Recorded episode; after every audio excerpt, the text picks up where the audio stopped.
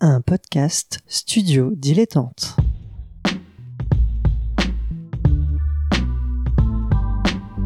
Donc ce que vous proposez comme d'habitude, c'est de la poudre de perlimpin.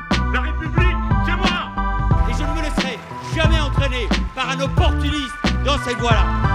Allez, rangez vos mines boudeuses, rangez vos discours de rageux. Restons polis, le podcast qui explique calmement la politique. Bonjour à toutes et à tous et bienvenue dans Restons Polis, le podcast qui vous explique calmement et sans prise de tête la politique. Comme tous les lundis, on va parler, bah oui, politique, je viens de le dire, mais euh, plus précisément, on va faire un peu d'actualité avec mon camarade Nemo. Salut Nemo. Bonsoir Adrien, comment vas-tu? Eh bien, écoute, très bien. Alors effectivement, euh, on- on- une fois n'est pas coutume, on enregistre le soir, on, on enregistre euh, ce dimanche 27 septembre 2020. On fait des réactions un petit peu à chaud là sur un gros événement. Un gros événement brûlant. euh, pff, là, l'actu est en feu, nos fils Twitter et RSS sont en folie. Euh, non, euh, la réponse est non, puisque nous allons parler des élections sénatoriales. On vous dit plus tout de suite, mais avant ça, un petit extrait sonore. Tout doux, tout doux, tout doucement. Rien ne peut changer ni du courant ni de ma peine. Tout doux, tout doux, tout doucement. J'ai fait comme l'eau, je suis allé vers l'océan. Mais en arrivant, j'ai rencontré celui qui allait te remplacer. Alors Nemo, qu'est-ce que c'était? Eh bien, c'était euh, Juliette Gréco, tout doucement. Alors, ce qui est à la fois l'occasion de faire un, un salut à Juliette Gréco, qui est décédée il n'y a pas très longtemps, euh, mais également de- d'exprimer un petit peu euh, ce que donnent ces résultats et le Sénat de manière générale et les élections sénatoriales de manière générale, c'est que ça va tout doucement, tout, tout calmement, parce que là, on peut le dire ce soir, les élections sénatoriales, eh ben, ça n'a pas donné grand-chose de différent de la sortie. Est-ce qu'on entend mon oui. chat qui miaule à mort ou pas? Non, je n'entends pas du tout ton chat, rassure-toi. Euh, alors oui, pour rappel, donc le Sénat, c'est cette deuxième chambre qui vote euh, les lois avec l'Assemblée nationale. Euh, ce sont des élus qui sont élus indirectement. En fait, il y a un système de ce qu'on appelle les grands électeurs, euh, qui sont ni plus ni moins que euh, nos élus municipaux, etc. Euh, et euh, oui, pardon, tu voulais ajouter Nemo Oui, en fait, c'est mais 95% des grands électeurs sont des élus municipaux. Donc les élections sénatoriales sont un peu un dérivé des élections municipales qui ont lieu il n'y a pas si longtemps. Voilà, c'est pour ça qu'on dit souvent que les sénateurs représentent ce qu'on appelle les territoires, pour ne pas dire tout par toute la France, sauf Paris. Alors à Euh, noter quand même qu'il y a euh, dans, le, dans les électeurs, les grands électeurs, une surreprésentation euh, des petites communes et donc euh, également des départements ruraux, ce qui fait qu'un sénateur qui vient d'un département euh, peu peuplé représente en réalité beaucoup moins de monde qu'un sénateur qui vient d'un département beaucoup plus, beaucoup plus peuplé. Et ça peut donner aussi euh, en termes médiatiques une espèce de, de loupe déformante puisque au moment des élections municipales on s'intéresse aux résultats des grandes villes, Bordeaux, Lyon, Marseille, Paris, euh, voilà, et beaucoup moins à la globalité des communes euh, de la France, ce qui donne un petit peu un décalage entre ce qu'en représentent les médias à la fin des élections municipales et les, euh, les résultats des sénatoriales. Mm, mm. Alors pour plus de détails, moi je vous invite euh, à écouter donc bah, l'émission qu'on a fait et que je vous mettrai dans, dans la description. Donc sur le Sénat précisément, on a pris une vingtaine de minutes pour, pour le faire. Et je rajouterai là très récemment, c'est le podcast de l'ISP, donc qui est une, prépa là dont j'ai j'ai plus le- le- l'intitulé exact, qui a fait un, podcast assez intéressant sur le Sénat justement et qui euh, décrit en détail euh, bah voilà, à quoi ça sert vraiment, est-ce nécessaire à la démocratie, et notamment euh, vis-à-vis d'autres d'autres pays. Mais revenons à notre sujet du jour, à savoir ces élections sénatoriales 2020. Euh, donc, pour rappel, étaient en jeu 172 sièges sur les 348, euh, soit... euh, Le Sénat est renouvelé par Oui, moitié en fait tous les trois ans. À noter que normalement il y aurait dû avoir plus de sièges en jeu, mais que pour cause de crise sanitaire, les, rep- les sièges des représentants des Français de l'étranger ont été prolongés d'un an et ils seront réélus qu'en septembre 2021. Oui, c'est ça. Ça représente 6 des 12 sénateurs euh, Voilà. pour les Français euh, et hors de France. Bon, ça, ça représente, ça change, ça change pas l'équilibre des forces, on, on va dire. Voilà, ça change pas, comme tu dis, l'équilibre des forces. Euh, alors, bon, je sais pas, toi, Nemo, si tu as suivi cette campagne euh, euh, sénatoriale qui est toujours, c'est toujours un peu étrange, mais là, avec le contexte, ça allait encore plus. Je sais pas si toi, tu as des choses à. En, fait, les élections sénatoriales, c'est très difficile de suivre les campagnes, même pour les journalistes, parce qu'en fait, il faut imaginer qu'un sénateur est en capacité quasiment de rencontrer l'intégralité de ses électeurs puisque comme on parle de grands électeurs, euh, ça représente quand même pas énormément de personnes, ça représente euh, quelques, quelques, milliers, euh, quelques milliers de bulletins quoi, au maximum. Et du coup, ben, un sénateur, il fait campagne en allant voir les maires, il fait parce que c'est 95% quand même du corps électoral, les conseils municipaux. Donc c'est très difficile de suivre les élections sénatoriales. et du coup, et du coup, bah, c'est très difficile pour le citoyen aussi de suivre exactement ce qui se passe. Ça reste des élections indirectes, ça reste une chambre méconnue, euh, assez, assez floue dans son fonctionnement, euh, en, tout cas pour la plupart euh, des gens. En tout cas, médiatiquement, on en parle assez peu, à part lorsqu'il y a des grandes commissions d'enquête ou des choses comme ça qui se passent au Sénat.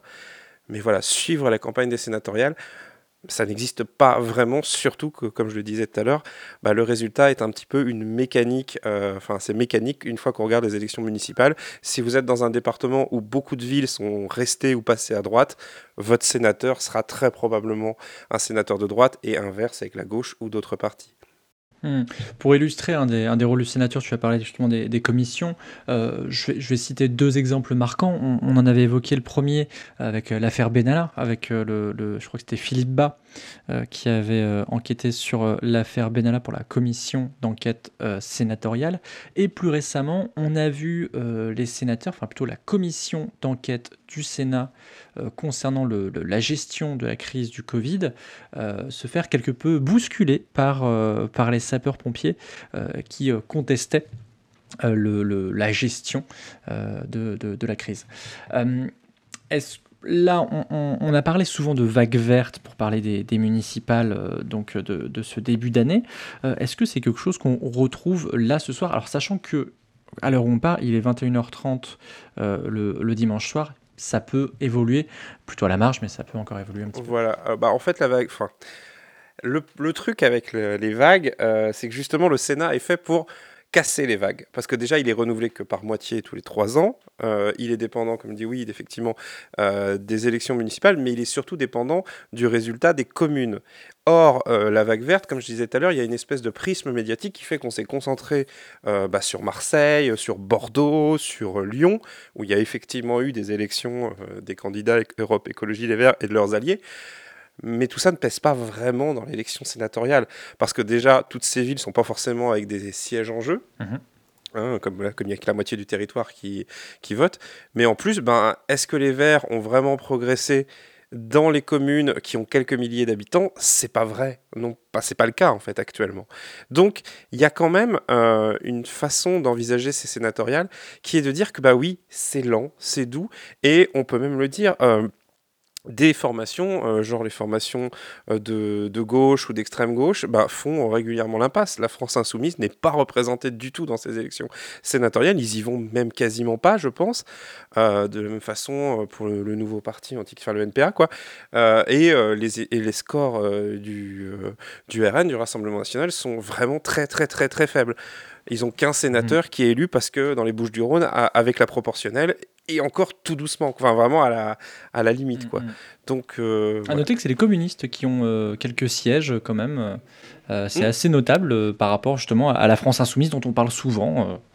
Je trouve ça assez intéressant. Bah, en fait, c'est une question. Les sénatoriales sont vraiment une question d'implémentation. C'est-à-dire qu'on est dans une situation assez inédite où euh, les partis, euh, des partis qui ont fait vraiment des gros scores en 2017 et le parti au pouvoir n'ont pas d'implémentation locale. Et quand tu n'as pas d'implémentation locale, tu ne peux pas gagner les sénatoriales, par, par définition.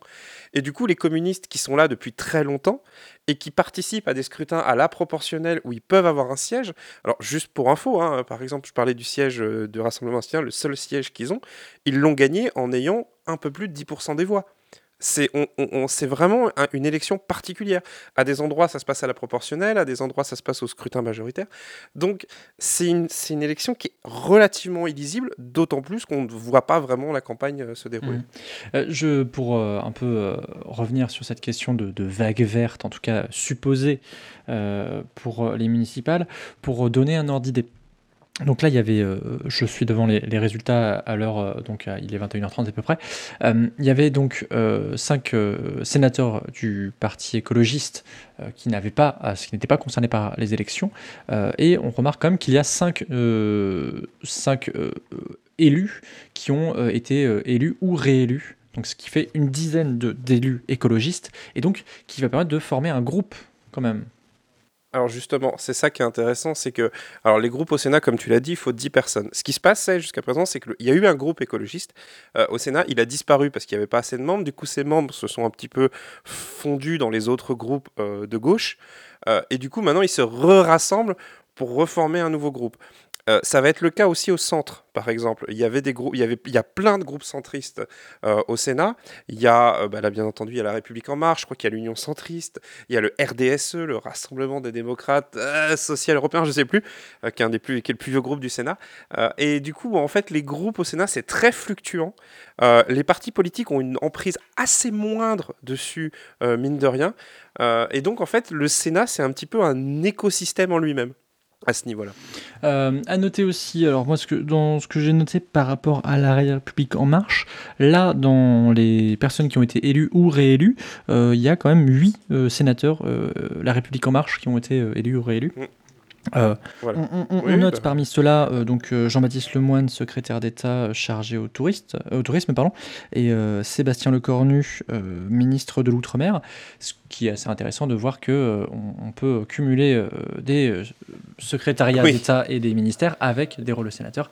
Je trouve ça assez cocasse sachant qu'ils ont annoncé déjà de base avant d'être élus qu'ils siégeraient pas. Enfin, on en est, euh, voilà, ça c'est c'est très vieille pratique euh, pour le coup. Je crois même qu'il y a des députés qui sont candidats au sénatorial. Enfin, c'est étonnant. Ça devient, euh, c'est voilà, c'est quelque chose. Mais voilà, c'est des c'est tout le Sénat en fait. C'est une vieille maison avec des vieilles élections. Et, et c'est vrai que c'est pas pour les disqualifier que je dis qu'ils sont vieux, c'est juste que c'est le cas en fait. Mmh. Ce sont des, des, façons de fonctionner qui sont historiques et, euh, et, ça peut apparaître aujourd'hui un petit peu comme décalé avec le rythme politique qui s'est accéléré, euh, avec le rythme médiatique qui s'est accéléré. Eh ben, le Sénat reste bon an, mal an, euh, là, il fonctionne comme il fonctionne depuis un, bon moment. Et, et même c'est une maison qui est assez intéressante parce que c'est quand même une maison qui est régulièrement assiégée sur son utilité, sur sa façon d'être, de fonctionner et qui pourtant est toujours là, vraiment la force tranquille. C'est la, force tranquille, c'est assez intéressant. Et effectivement, des, changements, euh, disons, en marge ou des changements discrets, comme euh, par exemple euh, cet élu de Haute-Corse, alors j'espère que je prononce bien son nom, Paul Toussaint Parigui, ou appelé aussi Paolu Sontu Parigui, je, désolé ami corse, qui bah, en fait introduit bah, tout simplement un, nationaliste corse au Sénat. à l'heure où on discute de, de, communautarisme ou plutôt de séparatisme, c'est assez intéressant.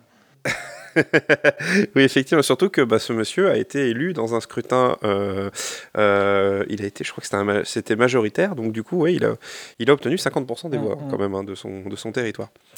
Euh, enfin, des, des, grands, pas 50% des voix de son territoire, mais 50% des grands élus de, de son territoire. Donc, euh, bon, euh, je ne sais pas s'il y a beaucoup de choses à dire vraiment sur euh, cette élection, mais c'est intéressant de voir des, petits changements à la marge. Voilà, que bah, la question du nationalisme corse, la question de l'écologie, quand même, mine de rien, fait son chemin au Sénat. Ce qui est surtout intéressant, je trouve, c'est à quel point le Sénat est resté stable dans un environnement politique qui n'a jamais été aussi instable. C'est assez impressionnant, mine de rien, parce que quand on regarde le nombre de personnes réélues ou quand il y a des nouveaux élus, c'est parce que l'ancien sénateur ou l'ancien sénatrice a laissé sa place. Euh, voilà. Il y a juste un chiffre que j'ai pas et que j'aurais peut-être, on aura peut-être quand les résultats seront définitifs, c'est de savoir si le Sénat est devenu plus féminin ou pas. Il y avait à peu près un tiers euh, d'élus femmes euh, au Sénat. Je ne sais pas s'ils ont réussi à augmenter ce nombre. Mmh. Et pareil sur l'âge aussi, c'est souvent un des reproches qu'on fait au, Sénat. C'est 62 ans la moyenne. Voilà, on n'est pas sur des élus de première jeunesse, même si ce, n'est pas un défaut que d'être ah en âge. Bah, le Sénat, il me semble que étymologiquement, c'est le Sénèque, je crois, c'est le vieillard, un truc comme ça.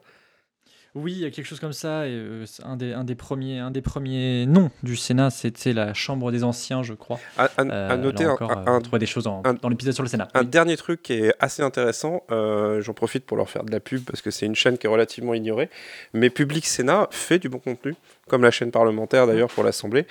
N'hésitez pas à jeter un coup d'œil à Public Sénat ou à la chaîne parlementaire. Je sais que c'est pas le truc le plus sexy au monde, mais je trouve que vu les moyens dont ils disposent, ils font plutôt du bon travail. Voilà. Oui, je vais, euh, je, oui, je vais te, raconter une anecdote. Pendant le confinement, j'ai eu plaisir à regarder euh, Public Sénat, et notamment, je me rappelle un documentaire sur Jean-Pierre Raffarin, euh, chose totalement improbable, et qui m'avait bah, m'avait beaucoup intéressé, ah et, finalement, j'en suis ressorti avec beaucoup de bah, sympathie. en, fait, ce sont des chaînes qui ont du temps à consacrer à des gens à qui on d'habitude on laisse 10 minutes grand max ou des gens qu'on n'entend jamais quoi. Donc et c'est une chaîne qui est faite par des gens qui ont une vraie passion pour l'actualité parlementaire et bah du coup ça donne quelque chose de bien et moi je suis très content que ces deux chaînes-là existent et si cette émission peut servir à leur faire de la promotion, voilà, au moins que ce soit ça. Et ben en tout cas on espère que le message est passé. Euh, alors donc je vous mettrai donc toutes, euh, toutes les références et peut-être les dernières choses qu'on a pu glaner sur le Sénat euh, et cette élection sénatoriale 2020. Nemo, est-ce que tu veux rajouter quelque chose avant de conclure? Rien du tout, je crois qu'on a tout dit. non mais c'est comme ça quand on est un peu dans le feu de l'action, de la breaking news. Euh, c'est... Surtout sur, euh, sur le Sénat. Bon, eh bien, euh, merci à Suzy Q pour le générique. Nemo, on te retrouve dans Canapé Game, Les Pyrénées et à gauche toute. Et Swing State. Et Swing State, c'est vrai. euh, à noter que, euh, je, comme j'ai promis, je devais faire important ou pas cet été. J'ai pris beaucoup, beaucoup de retard. J'ai beaucoup procrastiné, repoussé. Euh, ce que je vais proposer, c'est euh, avant les Restons Polis d'en faire une fois toutes les deux, trois semaines. On, on va voir selon le rythme. Adrien, tant que tu n'as pas lancé le numéro 1, le podcast n'existe pas. Donc tu as tout le temps que tu veux. c'est vrai, c'est vrai. Mais bon, je, suis occupé.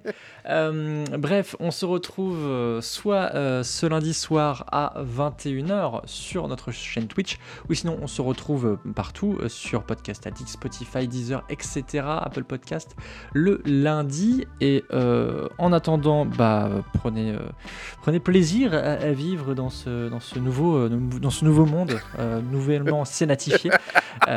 Et comme dit disait Henri David Thoreau, à quoi bon avoir une maison si on n'a pas de planète acceptable où la mettre? Bah à quoi bon avoir une démocratie si on n'a pas un bon Sénat? À bientôt.